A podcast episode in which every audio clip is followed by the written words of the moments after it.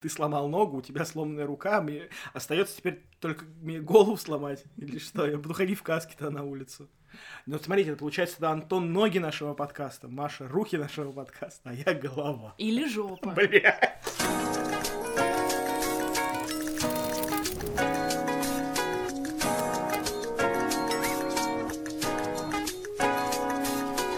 Привет, это третий эпизод второго сезона подкаста Кинач. Меня зовут Джон, рядом со мной сидит Антон. Привет. И еще с нами снова Маша. Check it out.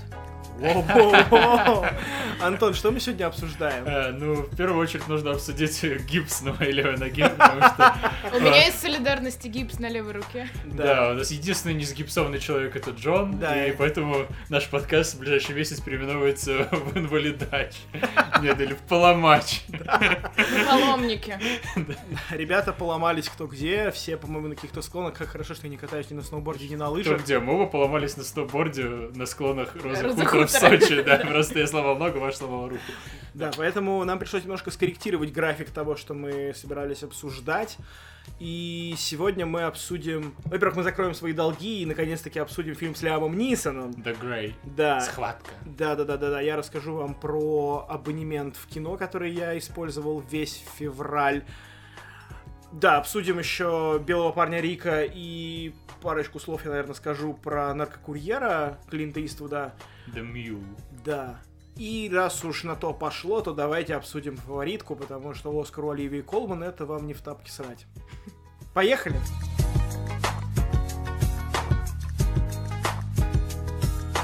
В начале второго сезона я говорил, что куплю себе абонемент э, в приложении Киноголик, по-моему, называется. А, И, в общем, я купил его. И, короче, я не скажу, что я остался супер доволен. А, Прикол какой, что за 1200 рублей ты покупаешь себе абонемент в кинотеатры Москвы и Петербурга на одного человека и можешь, в принципе, ходить на все, что хочешь, хоть почти что каждый день. И, в принципе, идея звучит э, довольно прикольно, да, я давно такого ждал, и в Штатах уже был подобный сервис, он прогорел, если мне не изменяет память, да? Да. Вот. В итоге, когда сервис такой появился в России, я такой типа, о, ура, ура, наконец, наконец-то купил, короче. А, не скажу, что я прям очень много походил по кинотеатрам, но это там мои личные трудности, да, что я не мог найти время на это, но тем не менее, скажем так, отбить его я отбил, то есть э, примерно 4 фильма я посетил там, да, стоимостью за 300 рублей, правда, мне еще пришлось покупать э, несколько билетов э, за свой счет, потому что, например, в кинотеатры сети Каро э, это приложение не работает. Вот, ну не суть. Короче, есть у меня к нему несколько претензий. Во-первых, э, как работает покупка билета. Ты не можешь себе составить расписание, например, что в понедельник я смотрю вот это кино, в среду смотрю вот это, в выходные я пойду вот сюда и вот сюда. Нет. В этом приложении ты можешь э, купить только билет на определенную дату, и следующий билет ты можешь купить только после того, как посмотрел фильм, на который у тебя куплен билет, и спустя сутки. То есть Почему это плохо? Потому что, например, ну вот лично я люблю составлять себе расписание заранее, да, что вот я знаю, чем я буду заниматься всю неделю, а лучше месяц наперед.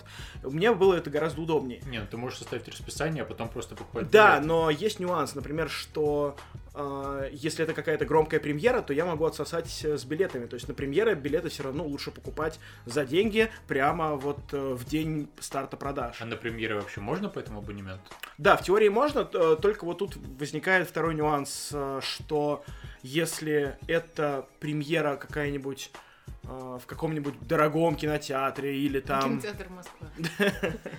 или там билет в принципе стоит, например, дороже 500, по-моему, или ну, короче, за 700 рублей билет я уже не смог купить. А, то есть э, абонемент не распространяется на них. Поэтому, в принципе, по этому абонементу ты можешь ходить только на неудобные сеансы, которые там в 14.20 во вторник, например. Как ты любишь. Ну, Да, типа, если бы я мог бы уходить с работы и ходить в кино, то, наверное, да. меня- Маша. Да. То тогда я, наверное, мог бы себе это позволить. Ну, Но Это билет для настоящих синефилов, получается, потому что вот эти сеансы за 700 рублей, на них обычно полный зал. И когда мы ходим на фильмы, где полный зал, обычно потом половина подкаста состоит из нашего нытья. Из-за того, что всякое быдло, ест попкорн, смеется в ненужных местах, и вообще все плохо. С другой стороны, когда ты ходишь на сеанс там 4.20 во вторник или в 11 утра в субботу, 20. да, кроме тебя в зале сидит только три человека, как минимум они тихие, потому что они понимают, что ты их видишь, ты знаешь, кто они, и ты можешь набить им ебало. Я, кстати, слышала, что кинотеатры — это один из самых крутых способов для отмывания бабла. А, потому что, ну, типа, очень часто же бывает, что просто ради двух человек крутят кино. Мгм. Ну вот, да, то есть получается, что юность, по-моему, в которой я хожу, или салют, куда я хожу, Антон? Который на Октябрьском поле. Нет, на, Октябрь- на Октябрьском поле. Это, по-моему, юность. Вот, что там вообще, я сколько раз там был, там все время в зале, помимо меня, там максимум 5 человек, что ли. Я ходил на какой-то фильм, э, я был в зале вообще один. Ну, это вот эта сеть Москино, она же Да, из да, наших да. налогов спонсируется, я думаю. Ну, вроде как да, она при поддержке государственной, но тем не менее. Нет, ну, возможно, не сейчас, не, не в э, 2К19, но в целом это очень хороший инструмент для отмывания бабла, потому что никто не проверит, ск- сколько там человек что Конечно, просто приходишь, бывает, за одну минуту до начала сеанса, а кассир там просто билеты выбивает. Чин, чин, чин, Это чин. вы знаете, как что, это, конечно, совсем не про кино, но тем не менее про отмывание денег, вот такой интересный факт, что откуда в США появилась традиция открывать прачечные. Отмывать деньги. Ну да, реально, что вообще фраза отмывание денег пошла оттуда, что... Потому что именно money laundering, то Да, есть от прачечивания денег. да, да, да. О, прикольно. Вот, и типа в Штатах реально э, мафиозные там семьи открывали сети прачечных, чтобы... Потому что в прачечных всегда рассчитывали за наличку, и, короче, можно было просто бабло сливать вообще в легкую. Вот, ну не суть. По поводу абонемента. В общем, я не скажу, что я доволен там на 100% по поводу него, но, например, когда будет премьерный сезон, есть смысл покупать. А вот сейчас, там, да, в марте, там, сколько там, 2-3 фильма, по-моему, хороших будет у нас.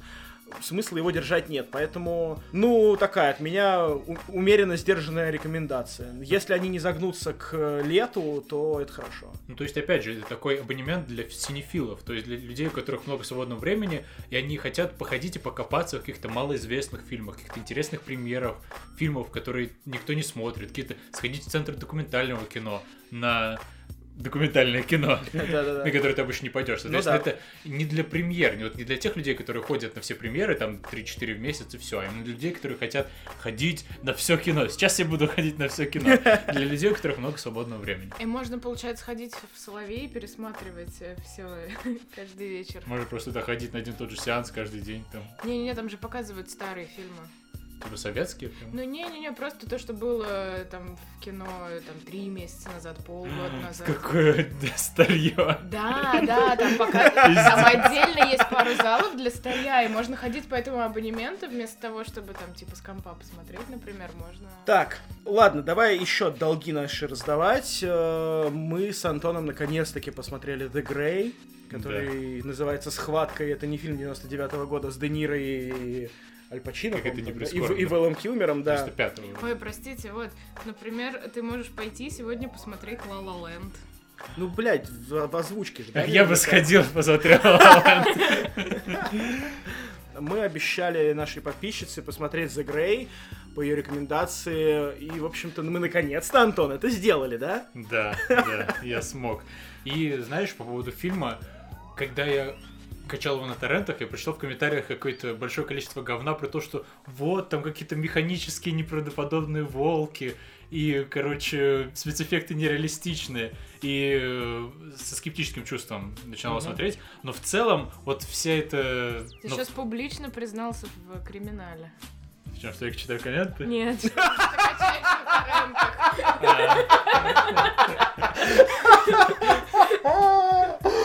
О, господи. И, короче, если у меня есть какие-то проблемы с этим фильмом, то точно не из-за механических волков, кот- хотя они реально довольно-таки механические. Ну, ты знаешь, я посмотрел в свое время фильм «Альфа», где были тоже механические волки и все, что только можно. Подожди, они механические, Ну, они нет, не нет, они не CGI? механические, они там были CGI, не оставляли следов на снегу, и в 2018 делать такое, конечно, стыд и позорище, вот, так что у меня была толерантность уже к хуевым животным в кино, в снежных вот этих вот антуражах, поэтому... Да, в принципе, меня удивляет вот эта феерическая какая-то генетическая присыщенность людей, которые такие, у этот волк недостаточно реалистичен, я не могу ощутить иммерсию в это кинопроизведение из-за того, что этот волк выглядит как будто какая-то пластмассовая голова, которую кто-то трясет на палке. Да похуй, вопрос в том, насколько хорошо э, Этот сделан фильм, играет. да.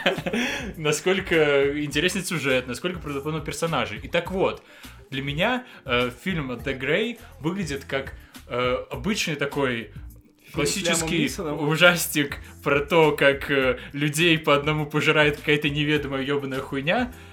Чужой, на которого я сейчас пойду, ну, да? типа того, э, в котором будет печальный конец, все херня, все плохо, люди попали в ужасное происшествие, таких фильмов много, но в которых при этом зачем-то пытались напихать как- какие-то, сделать ему инъекцию какой-то глубокой артистической сущности. Типа вот эти вот все заходы про то, Про что отца, про Нисон- да, что он показывает эту его бабу на кровати, что вначале он пишет какую-то вот эту записку, что, э, блин, в конце какой-то ревил, что, оказывается, его жена не бросила его, а умерла, то есть он не лох, он, типа, молодец. Вот зачем это все было? То есть я не против подобной фигни, подобного украшения подо- э, фильмов, э, которые, ну, так бы без украшений были бы проще. Но я не понимаю, чего они пытались добиться вот этой всей херней. То есть, как бы, логично, допустим, раскрывать персонажа в процессе. То есть, если бы мы не знали ничего про Лима Нисона, и в процессе мы начинали бы узнавать, что, а, оказывается, у него был отец, Ну оказывается, да, у него да. была телка, она умерла. Либо мы бы, например, думали про него что-то плохое, что, типа, он убил свою телку. А в конце выясняется, что он ее мало того, что не убил, так он еще там, не знаю, помогал ей болевать в туалет, когда ей делали химиотерапию. Вместо этого нам вначале, во-первых, сам факт того, что фильм открывается с нарейшена, причем персонаж сам проговаривает экспозицию про себя в течение нескольких минут. Это настолько большой грех, что, по-моему, даже режиссер понимал, что это огромный-огромный грех, и поэтому он вставил, ой, ну вообще-то это он пишет пресмертную записку, как я понял. Да-да-да. Но, мне кажется, это не очень спасает э, вот это вот от э, обуявшего меня чувства липкой грязи, потому Скажем что... так, это было еще в то время, когда постирония и весь этот мета-юмор еще не был в моде, так что это можно именно отнести к грехам фильма. Ну, в принципе, если ты насрал в штаны, а потом такой, ага, я насрал себе в штаны, вонять меньше не будет от этого. Но как бы, after all, если выдернуть вот эти все непонятные решения, которые непонятно куда должны были привести, про Лима Нисона, про его персонажа, э, то это такой прикольный, простой фильм про то, как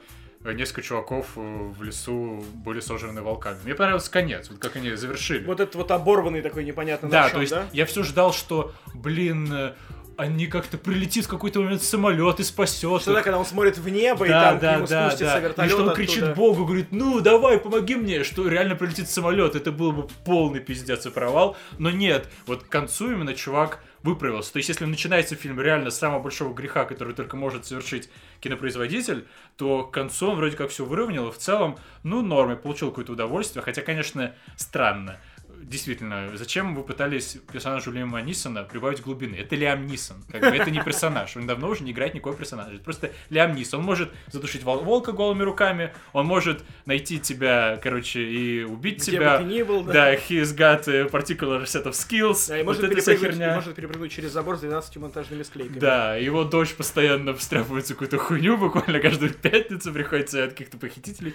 Ну, в общем, это просто боевичок такой прикольненький э, про выживание с Лемом Нисоном. Мне... Мне- кажется, если бы он остался на таком уровне, был бы лучше. Мне очень понравилось, на самом деле, вот этот момент, что весь фильм герои движутся просто в сторону смерти, и вот э, создается ложное ощущение безопасности, как будто бы они все отдаляются и отдаляются от этих волков. А по сути, они же упали прямо на краю их зоны, о которой вот он говорит весь Мгм. фильм, да? А они тем временем просто все идут и идут прямо к ним в логово. Вот это мне прям вот дико зашло. Это очень крутая мысль была. Что реально, ну, я не, не могу вспомнить ни одного фильма, где бы ощущалось, что персонажи движутся как бы создавая мнимую иллюзию для зрителя безопасности, а потом оказываются просто в самом сердце пиздеца. Ну, разве что, не знаю, в «Властелине колец» каком-нибудь, но там не было иллюзии того, что у них все будет хорошо. Вот. И, конечно, виды, э, я не помню, это Канада, Аляска, что это? Вот. Ну, какая такая херня. Да, в общем, природа просто бесподобно красивая. Вот эта сцена, когда они прыгают с обрыва, конечно, наверняка CG полный. Я не знаю, я не гуглил э, виды Аляски, не знаю, есть ли там действительно такие вот отвесные стены и лес, но с другой стороны, но выглядело это просто фантастически красиво. Да, ну это ревил, когда он приходит э, в логово к волкам, довольно забавный. Немножко подпортил тот факт, что он это проговаривает. То есть Да, он да. приходит, там эти кости валяются, я такой, блядь, это их логово. Да, и Лиам такой- такой, блядь, это их логово. Я такой, Да, спасибо, да, капитан. да, да, да, а да. потом показывают флешбэк, по-моему, где-то там же. Что, типа, у его телки, ну, там, поворачивают камеру, и видно, что капельницу, и Да. что у нее рак. Я думаю, ну, давай, скажи, кстати, Лев, ты же понимаешь, что у меня рак? Но нет, здесь они почему-то решили этого Да. не делать. Ну, в общем... А, еще хотел... Какого хрена только один мужик из вот этих его компаньонов, которых потом ужирают, реально запоминающийся. То есть вот этот, как его, Диас, чувак, Да-да. который потом сыграл замечательную роль в End of Watch у Дэвида Эйра, и потом э, играл Кроус Боунса В Капитане Америки. Э, Да, в. Капитане Америки и в Мстителях. То есть пришел к успеху парень. И вот он реально запоминается остальных. Вот покажите мне этих персонажей сейчас, я узнаю, наверное, только черного, потому что он был черный. А остальные я реально их не запомнил, потому что у них настолько блеклые какие-то физиономии. И Вот я не знаю, у кого за это винить. Типа режиссера, э, у него не, потому что у него не было бюджета на то, чтобы набрать мужиков покрасивше, или он как-то мало на них фокусировался, или каких-то не выдал им более специфических атрибутов. Ты знаешь, общем, вот э. Даша писала нам в письме как раз, что в этом фильме буквально о каждом персонаже говорится по одному предложению, но это хватает, чтобы их запомнить. Вот на самом деле мы тут с тобой немножко не согласны, потому что реально запомнить этих персонажей очень сложно. Я вот сейчас не могу э, восстановить в памяти хотя бы одного кого-то с какой-то историей. Я помню, что один там был Бледун, и, по-моему, как раз Диас был. Вот, да. Да, а у всех остальных какая-то трогательная история про семью, про еще что-то, что вот их кто-то ждет, и они смешались все в единую кашу, они абсолютно какие-то м, незапоминающиеся. вот, Да, то есть я запомнил вот эти черты. Помнишь, там один был типа хиспаник, где Да, да, Мексикос, да, да, видимо. да, да. Один э, был такой пиздобол до хрена, который похож на Курта Кобейна вроде, такой с волосами, который А. к нему в самолете доебался. Да, да, да, да. Но эти, я не уверен, что если мне дадите фотки этих чуваков, я смогу атрибутировать, Да, да, какой да, из да. них был мексиканец, какой был Курт И Кобейн. плюс то, что они напоминают, вот, говорят, что вот я помню, как там моя дочь щекочет меня волосами, и вот там вот этот прием используется на протяжении всего фильма, что кто-то вспоминает, как ему было хорошо, а потом он умирает, потом еще кто-то вспоминает что-то, и потом он умирает. И то есть, в принципе, ты можешь каждую смерть пре- предсказать. То есть, да, это создает определенное ощущение вот этой вот липкого ужаса какого-то, да, в, в ночью в лесу на краю земли, окруженного волками, но именно сценарно сразу понятно, короче, кто умрет следующим. Это как, я не знаю, как раньше в Голливуде был прием, что если в кадре идет дождь, то точно кто-то умрет в следующем кадре.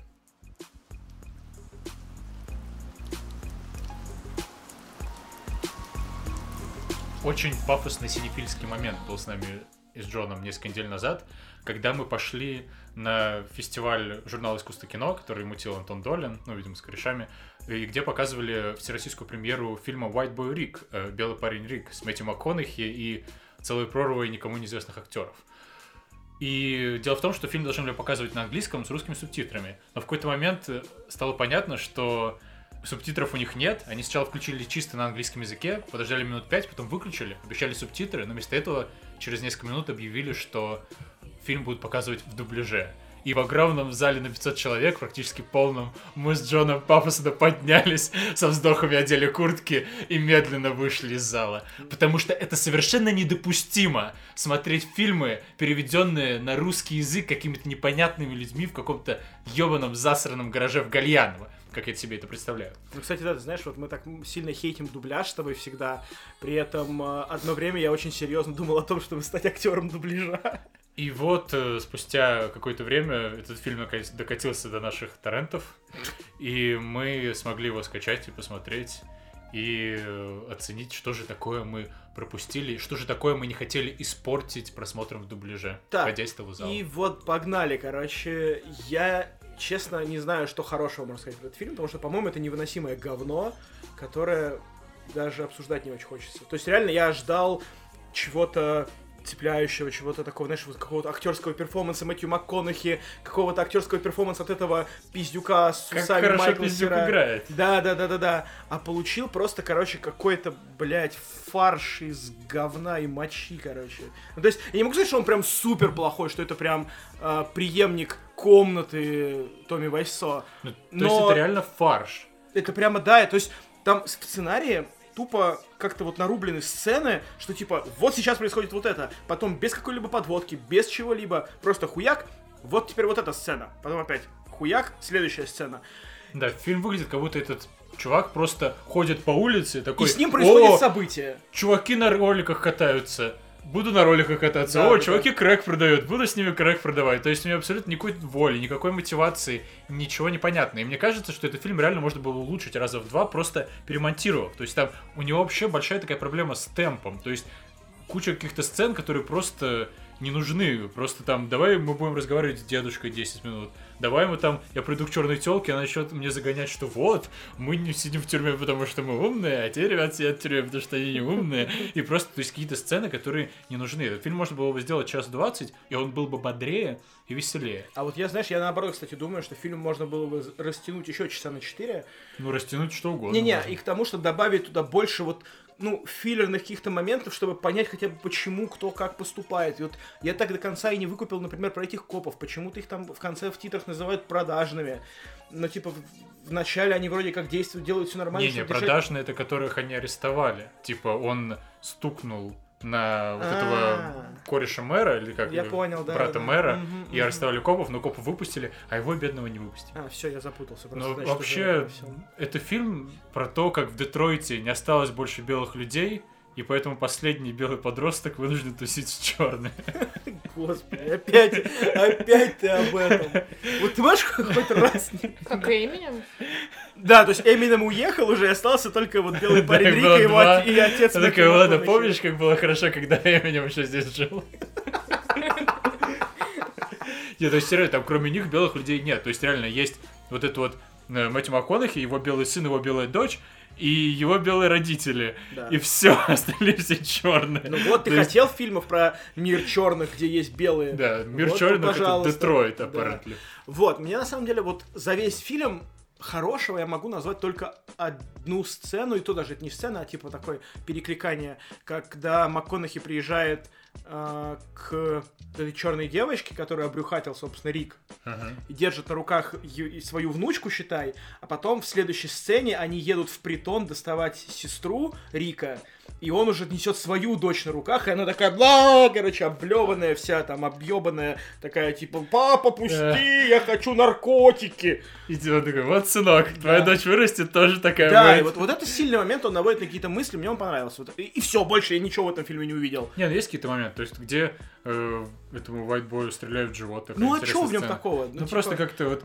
очень живо это, что не то, что профессиональный киллер выскакивает там из сливного бачка и такой на, на, на, на, а что реально приходит этого кореша, видно, что он нервничает, что-то там как-то, прости, братан, говорит, стрелять. Ну, короче, как-то это живая жизнь. Вот реально Ну- это как такие зарисовки из жизни ебучего просто white trash а из блядского опущенного Детройта. Вот, То есть кстати, по просто white люди, чья жизнь дерьмо с самого начала до самого конца. И жизнь их детей будет дерьмо, и жизнь их внуков будет дерьмо. Ну, как бы такой энтомологический experience Мгм. sorta. По поводу White Trash, кстати, да, я с тобой согласен, это, наверное, один из немногих фильмов за последнее время, в котором вот этот вот американский White Trash показан именно в таком виде, в каком, наверное, он и существует в реальности. Потому что они не какие-то карикатурно слащавые, они прям реально вот реднеки вот эти вот. Ну, да, только- даже рожи какие-то. То есть даже МакКонахи, который, в принципе, фактурный серфер, как бы уже к своим там, как, сколько ему, под 50 уже где-то, он сейчас выглядит просто как какой-то вот этот э, реднек из Техаса, хотя там события в Детройте, но не суть важно. И вот эта дочка его, да, сестра Да. Рика, которая просто выглядит жутко и кошмарно. И вот мне понравился грим, опять же, да, что вот она реально выглядит как метамфетаминовая объебоска. А потом, типа, когда она порехабилась немножко и пережила ломку, она уже такая розовощекая и довольно приятная внешне, как бы милая, то есть показывает, что с людьми происходит во время наркотиков там, да, и так далее. Вот, ну, и здесь вот забавно, что фильм, по сути, как бы про торговлю наркотиками в Детройте, но при этом как-то на фоне рассказывается история семьи, что вот они такие, такая очень странная семья, где батя с 14-летним сыном торгуют оружием, при этом Но не наркотика. при этом батя нормально относится к тому, что у него дочь объебос, как бы и трахается с черным. И как бы и батя такой, знаешь, он все понимающий, только не как Стив Карелл в красивом мальчике, да, и не как в девочке, например, да, где тоже был все понимающий отец, который понимает своего трансгендерного сына, дочь, кем бы он ни был. Вот. А здесь именно батя такой, он просто, он э, прохавал эту жизнь Детройта, и он понимает, что его дети, если они не будут сейчас торговать оружием или принимать наркотики, они просто не выживут в этом мире. Одеваться им некуда. Вот. Ну да, он такой бесполезный совершенно какой-то сломанный этой нищенской, бессмысленной, жестокой жизнью, его сын вот точно такой же. То есть это реально какой-то white trash. Фильм про то, как white trash порождает white trash. Да, и как при этом, при всем люди пытаются сохранить свою семью. То есть, да, там же есть вот этот лейтмотив, что он торгует наркотиками, чтобы помочь своей семье, что, типа, отец торгует оружием, чтобы держать на плаву свою семью, что вот, типа, он там мечтает об этом видеосалоне, и, наверное, типа, мечтал до самой смерти об этом видеосалоне и все такое. И вот тут, на самом деле, я хочу сказать еще об одном фильме. Это The Mule, новый фильм Клинта Иствуда, который в дубляже называется «Наркокурьер». Клинт Иствуд, как всегда, сыграл там э, Старика. гла- главную роль, да, сыграл старика, очень дряхлого деда, который занимается тем, что возит по штатам э, мексиканские наркотики. У него абсолютно чистое прошлое, да, что у него нет ни одного штрафа на дороге, там, да, он очень аккуратно водит, и, естественно, дед не привлекает внимания. И, в общем, весь фильм про то, как дед возит наркотики по штатам, чтобы заработать на помощь, там, своей семье, чтобы, там, заработать на свадьбу внучки, там, на то, чтобы не закрыли клуб ветеранов, оплатить их долги, вот это вот все. Very relatable. Да, и на самом деле, вот знаешь, вот я так бомбил на этих моментах, потому что реально, вот он, типа, съездил в первый рейс, потому что ему нужно было заплатить за свадьбу внучки. То есть, да, типа, там такая сцена, с- он приезжает на свадьбу к своей внучке, э, такой, типа, ругается там со своей бывшей женой, которая говорит, ах ты пидорас, испортил нам всю жизнь, никогда не приезжал на наши э, все мероприятия семейные, а тут, видите ли, он заявился, такой, посмотрите-ка на него, выгнали его, значит, из дома, жить ему больше негде, он заявился к родственникам. И он такой говорит, да, бля, что ты на меня вообще набросился, я приехал, вот, типа, внучку поздравить в какой-то веке, решил исправиться. Вот. А там судьба такая у него, что он занимается цветами вообще в- всю свою жизнь, после того, как отвоевал на Корейской войне. Он очень любит свое дело и на семью просто хуй забивает. Вот, вот такой персонаж. И вот, значит, на этой, с- там не свадьба, там помолвка. Вот, на помолвке подходит к нему кореш жениха и говорит такой, а, я слышал, тебе нужны бабки, вот тебе визитка, э, съезди к моим корешам, у них есть работа для водителя. Он такой, ну ладно, он приезжает, а там, короче, забитые мексиканцы, такие лысые, татуированные, говорят, у нас есть сумка с наркотиками, мы сейчас тебе, короче, закинем ее, повезешь в другой штат. Типа, ты умеешь писать смс-ки? Что? СМСки? Типа, нет, я не умею писать смс И садится в машину и едет. Вот. Ну, в общем, весь фильм он работает с этими мексиканцами. И после каждого рейса к нему подходит кто-нибудь, знаешь, это как вот как NPC в играх. Типа, подходит такой, ой, слушай, Клинт Иствуд, короче, у нас тут закрывают сообщество ветеранов, не мог бы ты подкинуть нам деньжат? Он такой, а, я знаю, что делать, и едет в рейс. Потом он возвращается, платит им долги, и, короче, на торжественном открытии клуба ветеранов к нему подходит другой дед и говорит, а, слушай, я там открыл площадку для волейбола, не мог бы ты помочь мне заплатить за новую сетку? Он такой, а, говно вопрос, садится за баранку, едет в другой штат. Мобильная игра наркокурьер. Да, и вот там вот все вот так, весь фильм. Ну и в конце, естественно, за ним там охотится Брэдли Купер все это время. В конце его ловит Брэдли Купер и говорит, ой, я так тебя понимаю, ты такой дед с тяжелой судьбой. И у них вроде как нет претензий друг к другу, потому что вот он вынужденно стал этим... Короче, Говорит, у меня тоже совесть нечиста, я вот э, «Звезда родилась» снял в этом году, потому что мне нужно было заработать денег на клуб для ветеранов. Да. Вот, и в общем, на самом деле я ждал чего-то большего от Клинта Иствуда, а в итоге получил какой-то просто обычный фильм голливудский, в котором гипертрофированные злодеи, то есть, если знаешь, если он злодей, то у него обязательно татуировка на лице, злые брови и огромный Damaged. нож, да, такой, знаешь, прям вот, Нож, нож. Я не знаю, что он ржет. Огромный нож. Да, Татуированная еврейская мафия. да, вот, и в общем, э, не самый лучший фильм Клинта Иствуда, я думаю.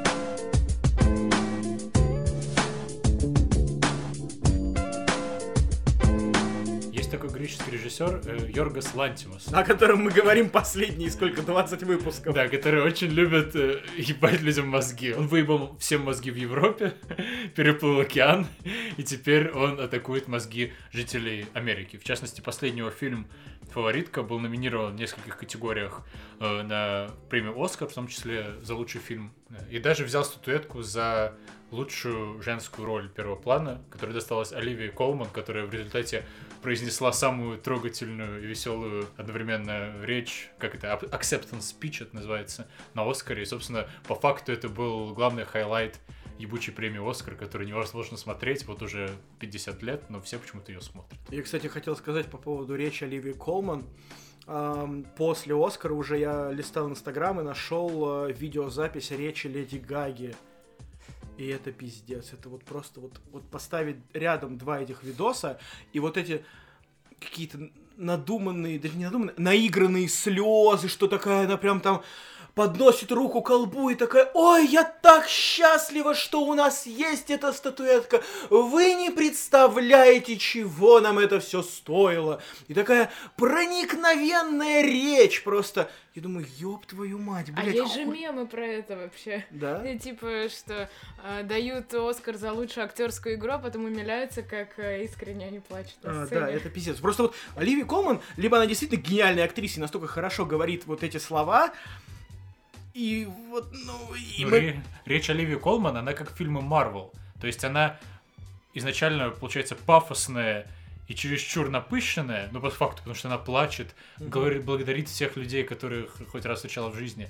И поэтому, чтобы это не было слишком пафосно, она разбавляет это шутками. То есть, реально, она плачет, говорит благодарности, хуяк пошутила, фу, сняла напряжение. Опять говорит благодарности, пафос, пафос набирается, пошутила, сняла напряжение. Вот, типа, это вот реально очень хороший формат, как бы она явно шарит, и, возможно, скоро она будет продюсировать какие-нибудь супергеройские фильмы. Я на самом деле очень счастлив был бы увидеть Оливию Колман еще очень много где, потому что ее перформанс фаворитки на самом деле затмил для меня всех вообще. То есть я уже, помню, не раз говорил об этом, что а, когда оказалось, что все актрисы из фаворитки номинированы на Оскар, там кто-то на первую роль, кто-то на вторую роль, и я болел за Колман, хотя я ничего раньше с ней не смотрел, но просто сев в кресло и увидев вот ее перформанс, я был в шоке. Она затмила для меня Эмму Стоун, которую я безумно люблю.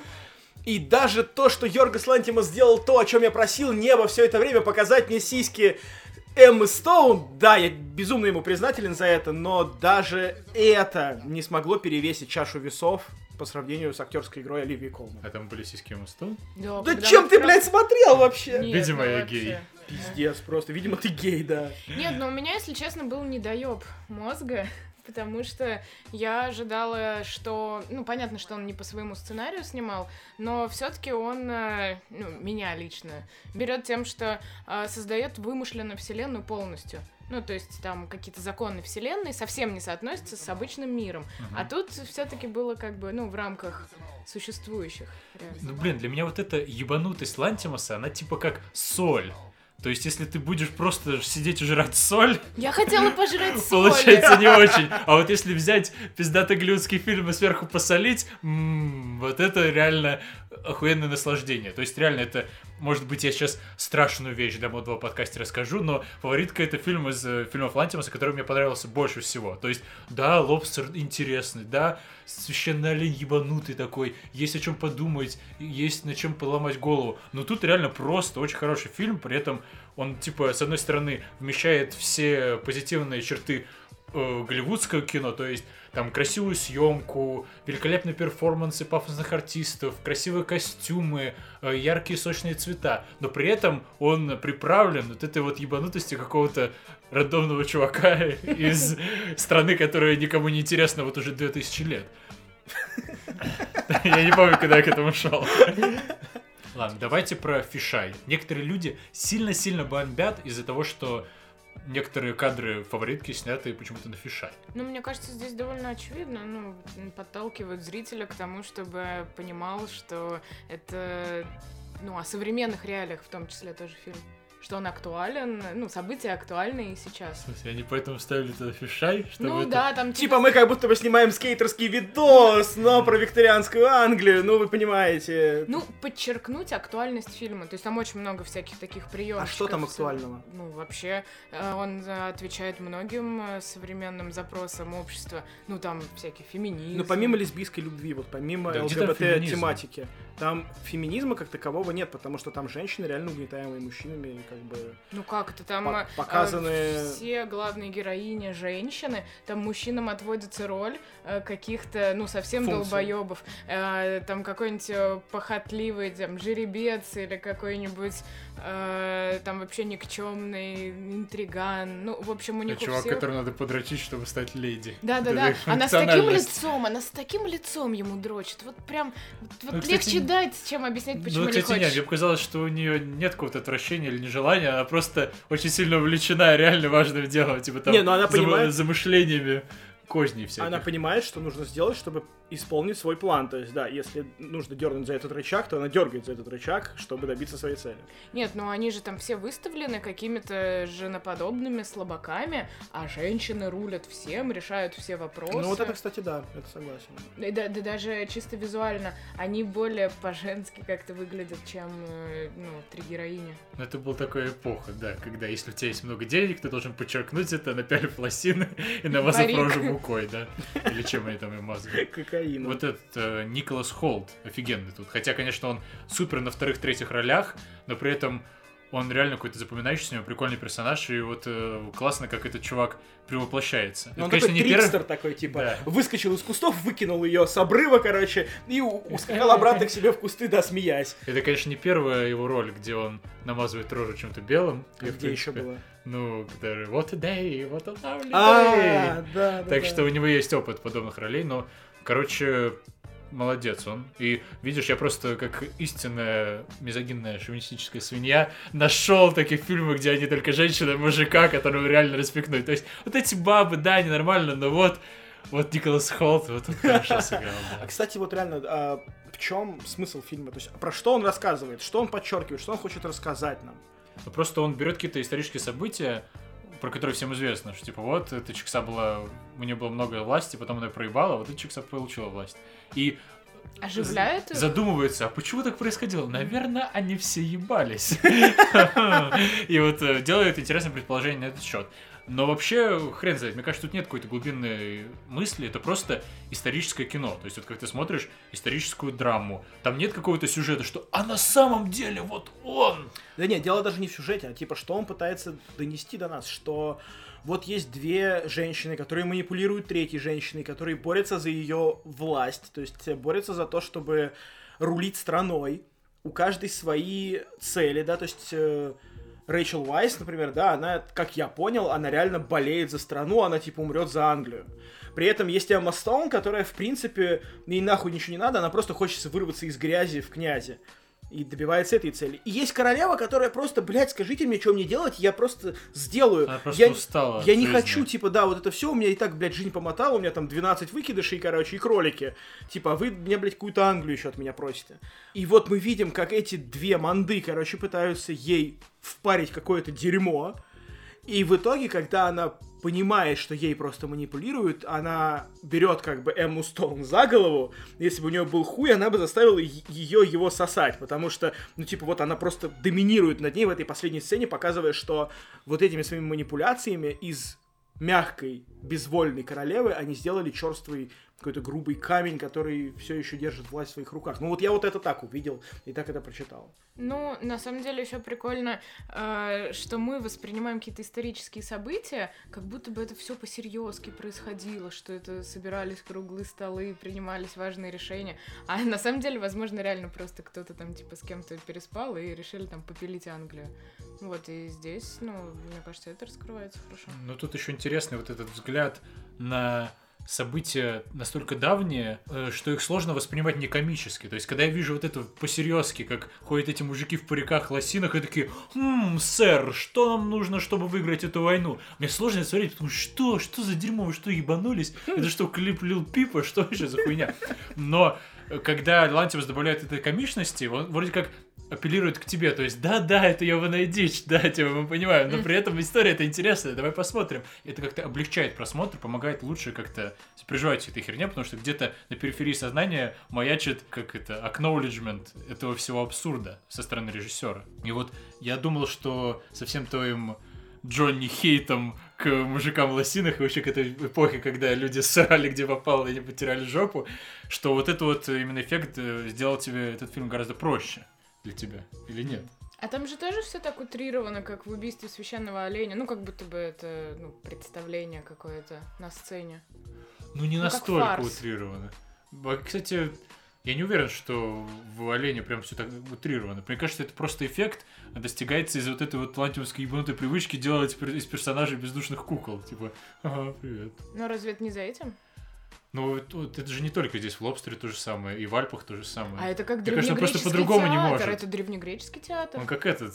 Там есть э, маска э, гнева, маска Не, ну радости. смотри, ну в греческом театре был как бы у персонажа только один характер. А в, в фаворитке далеко не один характер у всех персонажей. Нет, То есть фаворитки нет. а Нельзя сказать однозначно. Там Ой, в. Альпах из единственного Во всех остальных фильмах. А, в Альпах единственном фильме, который я смотрел еще у Лантимаса. Ты бедненький. Не с того фильма ты начал. Надо, наоборот, с фаворитки вниз идти было. Вот. Ты как э, Эмма Стоун решил пробиться с самых... Да, Да, это фильм Лантимус это как человеческая история. То есть вот последние пару лет вроде все норм, а когда начинаешь углубляться, там дальше какие-то войны, пиздец, чума, ад, просто там людоедство. Так. И лучше начинать с самого верха. Да, ну вот, и в общем, в Альпах там тоже же не было такого, что вот они все однохарактерные. Ну, в Альпах тоже нет, а вот в убийстве священного оленя там прям каждый персонаж это как вот маска какая-то, отражающая одну из М. эмоций. Ну хорошо. Когда-нибудь я обязательно посмотрю. Это одно из тех обещаний, которые подкастеры всегда дают и никогда не выполняют. Мне 50 кажется, за- Если у нас будет 12 слушателей на этом подкасте, я посмотрю всего за Лантимуса. 50 лайков я и не такое сделаю. Ничего себе, 50 лайков. Мне кажется, вообще, Маш, ты рационализируешь. На самом деле, просто у Лантиуса есть какой-то ебанутый фетиш на людей, которые безэмоционально друг с другом разговаривают. И он просто снимает вот сцены с такими людьми, а потом ночью дома дрочит, вспоминая это. А мы с тобой тут сидим такие, «Хм, ну, скорее всего, это апелляция к э, традиции греческой трагедии, когда персонажи обладали только... а на самом деле, чувак просто «А, он течет от этой хуйни, такой, «А, да, она говорит вещи совершенно безэмоционально. Все, поплыл пацан. Ну, мы поняли. А я вот высматривала весь фильм, я пришла за солью. Я пришла за этой солью. Я высматривала весь фильм отсылки. Мне везде мерещились отсылки к его другим фильмам. Вот кролик там бежит. Это же как кролик, по-моему, был в Лобстере. Он также маленький э, пробегал по лесу. А, или вот эти наплывы с музыкой. Ну, вот это он использует часто в фильмах. Когда Мгм. камера надвигается, и музыка прям вообще тебя вскрывает. Самый реально лантимовский момент был, где танцы были. Да, да, Это, да. да. это какая-то дичь, реально. Уж насколько фильм немножко странноватый, но вот тут была прям реально вставка какой-то дичи. И на самом деле удивительно было бы узнать, вот э, ты, по-моему, говорил, Джон, что... Или нет, э, кто сказал, что когда начинаешь гуглить про этот фильм, Я. и оказывается, что все вещи, которые казались совершенно дикими, оказываются правдами. Например, там про 12 выкидышей. И вот я боюсь погуглить и узнать, что реально в то время танцевали вот такие танцы. Да, да, то есть то, что тебе кажется наоборот абсурдным, добавленным, ты начинаешь гуглить и понимаешь, а, ну да, вроде. Мне кажется, это делает как раз-таки а, большую честь Лантимусу как режиссеру, потому что он взял именно этот сценарий и нашел в нем именно вот эту свою фишку. То есть, лазейку. ну да, ну типа смотри, вот мы говорим, что у него все время какая-то вымышленная вселенная, где все работает по своим правилам. И сейчас мы смотрим фильм про реальную эпоху, где все работает по известным нам правилам. Но, блядь, Лантимус показывает нам и говорит, ну, блядь, вот известные ваши правила, вот они вот такие вот, короче, и сидите охуеваете. И такой, Типа «Да, они не блин». лучше, чем мои ебанутые Да, да, правила да, да. выдуманные. Типа, знаешь, вот Лантимус, вот э, это ты, кстати, Антон, говорил, что человек, который постоянно пытается доказать людям, что он не ёбнутый. Типа, вот он снял Альпы, такой, типа, ну вот... э, Люди такие, ты чё, ёбнутый? Я такой, не-не-не-не, Ща, я лобстера снял. Такие, ёб твою мать». типа, бля, пацан, мы говорили, типа, попусти, сними что-нибудь нормальное. И он снимает оленя. И все такие, бля, мы не это имели в виду нормальное. Он такой, ну ладно, сейчас я сниму фаворитку. Он снимает фаворитку и такой, И все «Фу, такие, ладно». фух, ну вроде нормально. Такой, да, я снял такие, это говно. Короче, то есть он в итоге доказал всем, что он э, нормальный, адекватный парень, просто его не научились понимать. Такой непонятый художник. Очень даже понятый, мне кажется. Кстати, да, вот была же картинка про самый оцененный, самый недо... А, да, вот это шикарная картинка, да. А, взяли всех претендентов на, по-моему, фильм года. Всех режиссеров. всех режиссеров, да, на фильм года, и показали их оценки за самый худший фильм их и за самый лучший На фильм. Tomatoes. Да, и у всех разброс там, ну, типа, баллов 60, и только у Лантимуса, короче, у него фаворитка там что-то типа 99, а, по-моему, «Убийство священного оленя» 96. Типа, самый худший, самый лучший фильм у чувака. Идеально, по-моему. Вот, То есть, да, это определенный режиссер, один из главных, наверное, сейчас, которого стоит знать, который при этом не там какой-нибудь, как там братья Руссо, которые снимают э, попкорновую дрочильню про супергероев в лосинах, а он снимает про обычных мужчин в белых париках и лосинах. Вот, и на самом деле реально тот режиссер, фильмы которого стоит ждать с нетерпением, потому что что же, блядь, он еще выкинет, этот безумный грек. Вот есть два человека со странными именами в кино, фильмы которых я теперь жду. Это вот Лантимос и Панас Косматос. Вот, Я типа, все время путаю, кто откуда. Лантимус из Греции, а Косматос из, из Италии. из Италии. Да, он итальянец. блин, Я думал, он по- как из какой-то более дикой нации. Нет, не, к сожалению, Типа венгр. Нет, нет. Там еще были очень интересные э, монтажные решения, типа вот наплывов звука в следующем кадре. Нахлест. Нахлест, да. Э, типа ты слышишь звук из следующей сцены. Там, да, там, я помню, там был такой момент, да, что у тебя начинается прям вот половину сцены ты уже Да, услышал, ты там уже, они... уже диалог. Да, да, ты такой думаешь, типа, бля, что происходит вообще? Ти- А, а, а, вот что происходит, это следующая сцена, понятно. Это да. Лантимус, Да. понятно. Вот куда, и точно, вот куда я пришел. Да.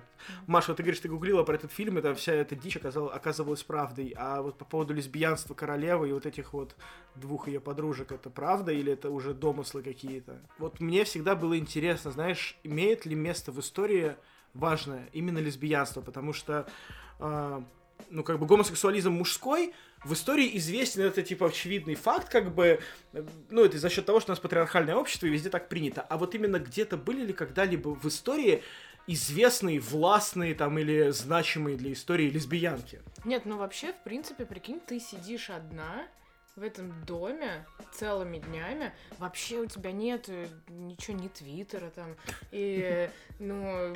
Действительно, вот был бы твиттер, все стало бы охуенно. Не, ну типа, Екатерина II, как нормальная русская королева, ебалась с мужиками. То есть, как бы скучно тебе, вызови там какого-нибудь конюха, пусть он как бы это самое скрасит твой ночлег. Ну, это, это скорее стечение обстоятельств. Вот так уже вышло, что ты сидишь здесь, в этой комнате, и у тебя гувернантка, женщина, или как кто он там, фрейлина, женщина. Ну и как-то... у Э, вас зави- Да, завязывается что-то. Это, ну, наверное, более стрёмная тема вызывать конюха. А тут вроде бы вы играете с кроликами, вроде Не, но бы тем не менее, это очень опасная луч- игра, потому что я думаю, если бы это все говно всплыло бы в общественности, то им пизда. Я думаю, было бы гораздо хуже, чем если бы всплыло, что она ебется с Ну, конюхами. типа того, да. Там как бы, ну, наплодили бастардов, да и хуй с ними. Да бы. не было твиттера, вы что, не понимаете? Не, ну, Ну, понимаешь, типа, что- откуда это узнать? Ну, Ну это ж, блядь, это ж слухи, которые... Там вон, там, там, ну, даже это было показано, что слухи расползаются просто в мгновение ока, что вот просто телка зачиталась, типа, книжкой в библиотеке на втором этаже Эмма Стоун, и увидела случайно, что Рэйчел Вайс ебется с Оливией Колман, Но и типа, всё и все, и слухи дворца. поползли. Ну Нет, понятно, это да. Ну типа, дворца. так в рамках дворца это гораздо страшнее, типа, можно плести гораздо более жесткие интриги. Как раз таки наоборот, в Твиттере, если ты обосрался, как бы, об этом узнали все, ну и типа, когда обосрался у всех на виду, уже как-то не так и стрёмно. А когда об этом знает узкий круг людей и грозится тебе, что вот, если ты не исполнишь нашу волю, мы расскажем об этом всем, ты такой, бля. Мне кажется, все и знают, ну, в таких ситуациях, ну, в рамках дворца. А вот как раз уже общественность, ну, никто же не будет там Мне отсылать. кажется, какому-то крестьянину глубоко похуй, с кем ебется королева. Главное, чтобы у него землю не отбирали. Ну да, да, да, это не обсуждалось. Так вот именно я и говорю, что вес здесь имеется именно в вот этом вот обществе этого дворца, потому что, ну, как бы это общественно порицаемое, это же, блядь, это какой там, это 18 век? Да. Мне кажется, наоборот, тогда норм было. там Да нет, ну, да блюёшь, какой- танцуешь, ебешься. Да понятно, да, но не ебешься с девочками, и гомосексуализм порицаем христианством, типа, алло, вы чё? Да, это Типа, совершенно церковь, церковь тебе спасибо за это не скажет, да, и поэтому я думаю, что не очень сильно должны были скрывать. Может, вообще Лантимус это все выдумал, может, теперь не знаю. Да, не исключено. Не, ну мужикам-то можно было. Да кому можно было, никому никогда нельзя было. Конечно, спалиться на этой херне нельзя было. То Это в Древней Греции империи там, вот да, в Древней да. Греции можно Да, было. а Вот, бы- вот Лантимус и это. Да. А, ну да. Возрождает традицию. Блять. При чем здесь лесбиянство? Ну, вообще забавно, как э, разные творцы рассвечивают э, по-своему определенную эпоху, определенные какие-то события, которые им кажется, что просто так показать было бы скучно. То есть я после фаворитки под впечатлением пошел и посмотрел наконец-то э, Барри Линдона, Стэнли Кубрика. Это эпическое трехчасовое полотно про историю Трехчасовое полотно русский мой родной. Короче, это норм кинцо. Э, Кубрика про ту же эпоху, про то, как э, молодой авантюрист приходит там из грязи в князи, из простой какой-то бедной семьи, становится там каким-то графом, хуяфом, и у него становится большое поместье. И вот интересно, как вот это вот трехчасовое реально полотно про целую жизнь простого такого чувака из 18 века, которую, сними его кто-то другой, невозможно было бы посмотреть. Кубрик делает смотрибельным за счет просто такого своего филигранного, абсолютно поехавшего на деталях и точности мастерства. То есть там каждый сраный кадр выглядит так, как будто его можно распечатать и как картину повесить на стену. Просто э, все location ы для съемок идеальные, все какие-то персонажи показаны идеально. То есть просто показывают такого чувака, он заезжает в кадр такой, хе я твой друг, кстати, я умер. И вроде бы это должно было какой-то совершенно ну, вызвать у тебя крик «не верю», но при этом нет, ты максимально проникаешься этим персонажем за счет того, что вот за эти несколько секунд, пока он пробыл в кадре, э, тебе сказали про него все, что можно, и просто разложили перед тобой все то, что его персонажа описывает. И вот Кубрик э, своей вот этой вот поехавшей точностью достиг того, что вот этот трехчасовой фильм про какую-то хуйню вялую реально интересно смотреть. То есть я садился такой, блядь, фух, три часа про 18 век. Ладно, погнали, я могу, я могу сел, и три часа пролетели мгновенно. И вот у Лантимаса точно так же. Мне кажется, сними вот про эти дворцовые интриги кто-то на серьезных щах, такой типа драма про то, как три лесбиянки э, в дворце плели интриги. И я бы заснул в минуте на сороковой. А Лантимас такой, а кстати, они еще все ёбнутые, как я. И ты такой, хм, это другое дело, это уже какое-то авторское кино, какое интересное послевкусие. И сразу смотришь. И вот э, интересно еще какие-то такие примеры поискать, когда режиссер берет э, унылую тему, и солит сверху. Ну, не знаю по поводу соли, но мне героиня Эмма Стоун очень напоминает Ребекку Шарп из ярмарки тщеславия Тикерей. Вот прям, знаете, вот фишка, что она плетет интриги, и каждый раз вот она прям запрыгивает на последнюю ступенечку, типа уже вроде бы всем становится понятно, но уже поздно уже поздно, она как бы уже сделала то, что ей нужно было, и даже когда э, эта герцогиня Мальборо, ну, втыкает, кого она там, ну, приютила, и что это все против нее, уже становится поздно, и там много таких э, эпизодов получается. Причем она как будто бы мне показалось, входит во вкус в процессе. То есть она вначале реально такая бедная девочка, типа, ой, вот я приехала к вам, возьмите меня, пожалуйста. А потом она как-то очень быстро прошаривает вот эту вот э, систему дворцового существования, переплетения всех этих интриг, и как-то начинает набирать обороты, и вот э, реально я изначально от ее персонажа вот этой всей херни не ждал. Я думал, что ее как-то королева проявит инициативу, ее пригреет, все такое, там как-то само все получится, но она как-то быстро раскрывается, как такая просто Iron Beach, и просто начинает ступать по головам вверх. Вот это было интересное такое превращение. От девочки, которая ехала в экипаже с дрочащим мужиком и даже не сказал, что он прекратил, к девочке, которая сама дрочит мужикам. А Это... А мне показалось, что она очень даже продуманная с самого да. начала. Вот прям как она поднимает голову из грязи, как будто бы вот в этот момент у нее родился план.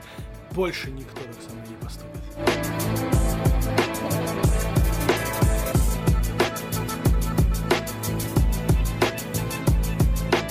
Подписывайтесь на нас в iTunes и Google Podcast, ставьте нам оценки, комментируйте. Все это поможет нам стать богатыми и знаменитыми. И вы можете скопировать ссылку на RSS и слушать нас в приложении, которым привыкли пользоваться. Кроме того, выпуски публикуются у нас на сайте keenach.ru. Можете слушать их там и в наших соцсетях Facebook и ВКонтакте мы вот уже есть. И даже в Инстаграме мы иногда что-то выкладываем.